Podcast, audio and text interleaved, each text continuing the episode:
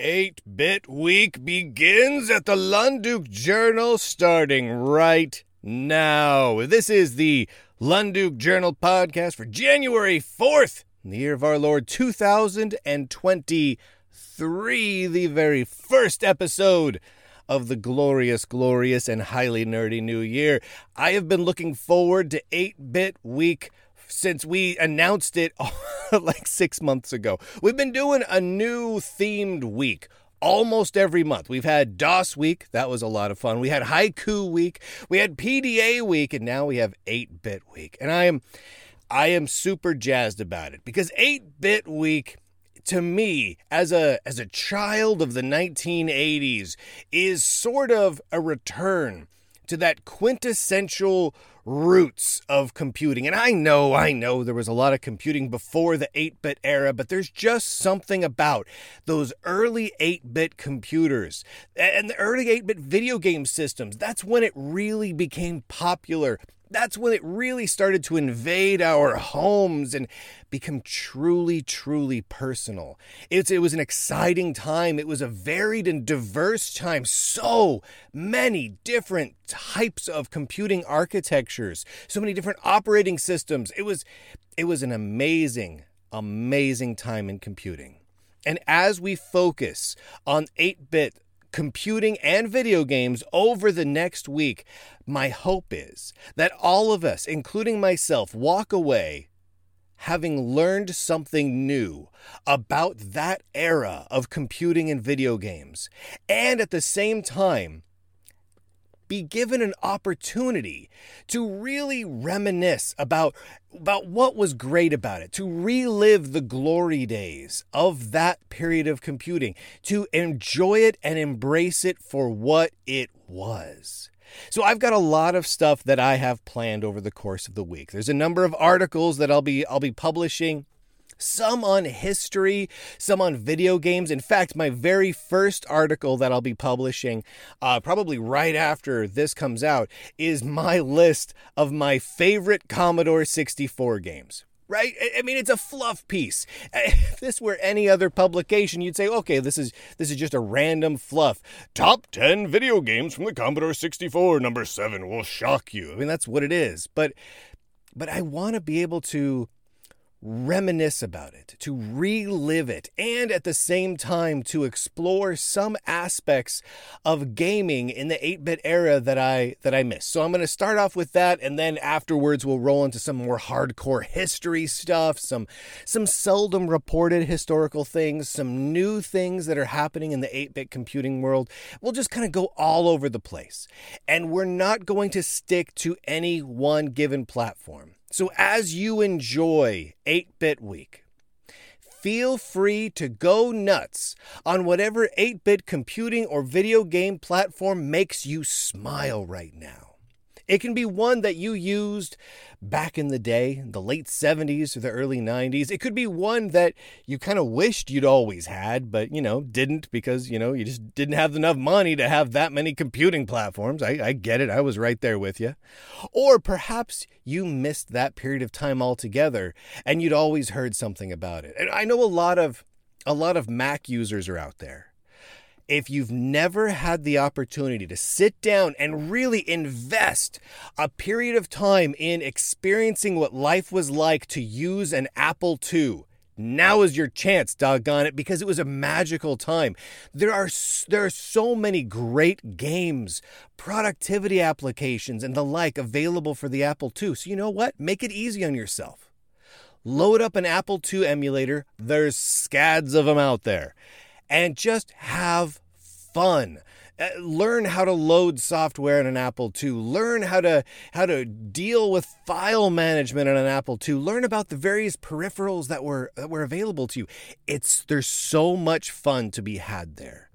And it will help you to better understand the roots of the company that you now utilize the products of. If you have an iPhone or a or a MacBook Air with an M45 processor, go use an Apple II just to just use an emulator. You know what? I'm going to be mostly using an emulator all week. I know some people in the community have have hardware that they're going to be rocking out with. And you know, I've got my fair share of 8-bit hardware tucked away in storage, but I don't have access to any of it. So what I'm going to be doing is focusing on emulators. Emulators galore for a number of different platforms. Oh, by the way, I should say, if you are not already signed up over at lunduke.locals.com, do that because that is where everyone can post pictures and videos and screenshots and and and little little recollections of times gone past and and what they're putzing with right now in the 8-bit world and everyone can share all that stuff there. It is a great place for just coming together as a community and and bathing ourselves in the glorious 8-bit lights. it just you make sure you've got an account over there. Um, if you have a uh, founding member or lifetime subscription to the Lunduke Journal, you already have a full account over at uh, lunduke.locals.com. If you don't, for some crazy reason, email me and I'll walk you through getting that all set up. If you haven't set one up yet, just go go get an account over there. It's it's great. It's kind of the community aspect to the Lunduke Journal. Of course, you could always just comment on the articles and everything that I post over on lunduke.substack too. That also works just fine. Uh, so, what am I going to be doing? Well, I'm going to start out the week Commodore 64. I I thought long and hard about how I wanted to focus my time because it's just one week, right? And I don't just want to load up an emulator and say, "Cool, did that," and move on. I really want to just embrace it.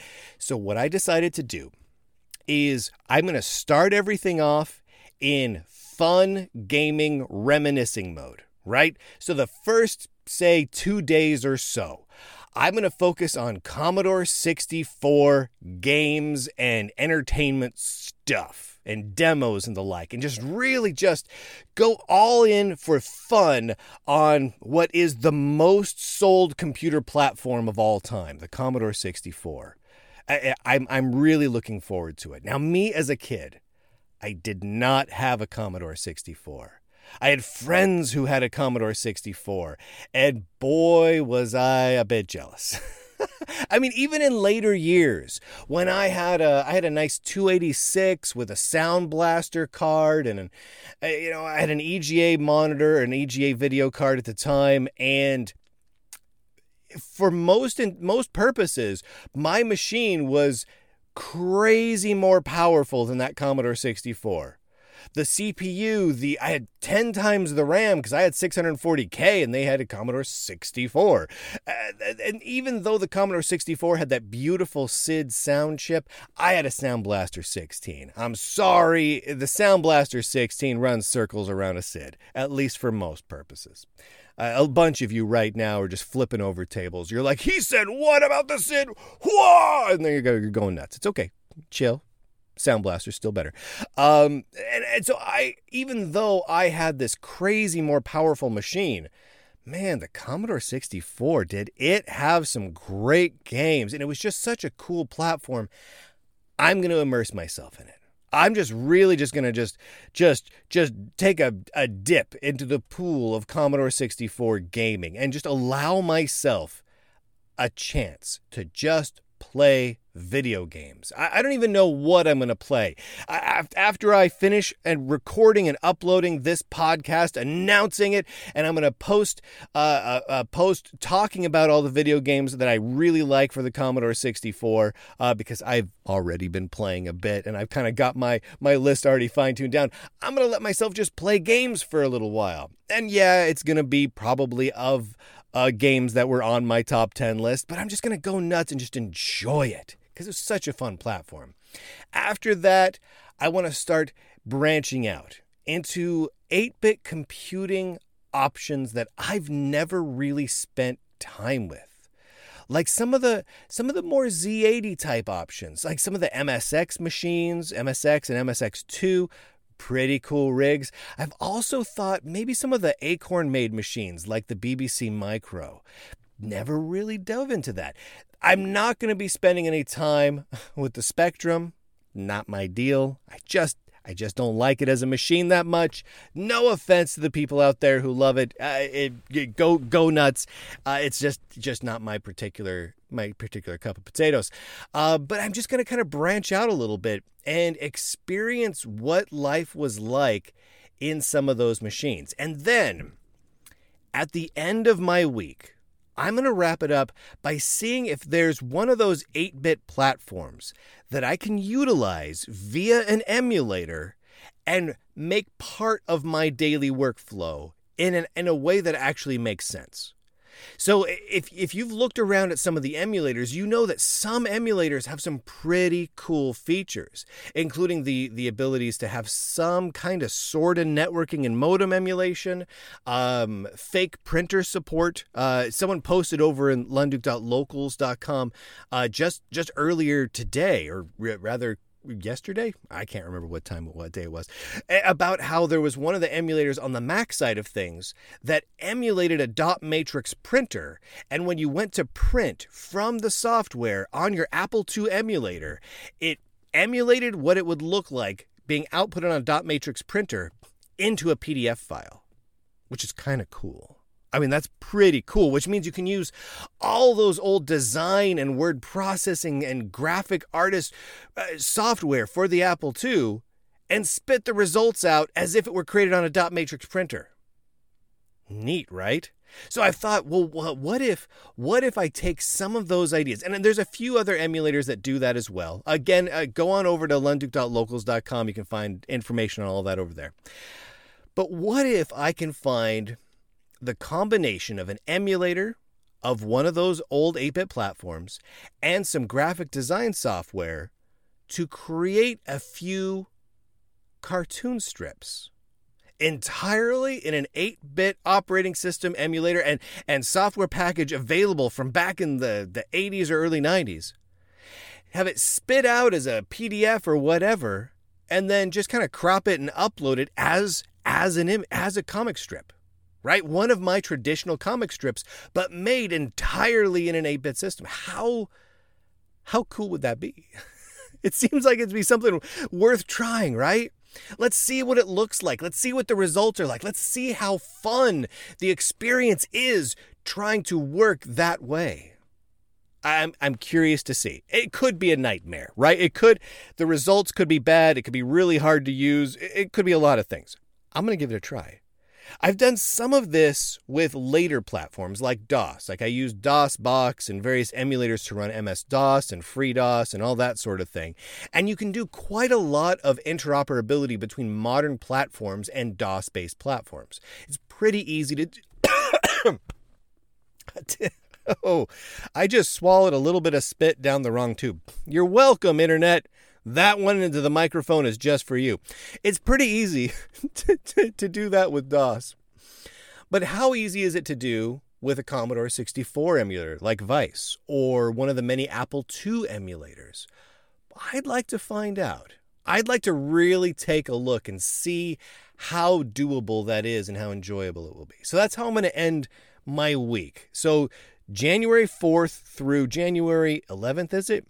January 11th. We're going to run the whole week.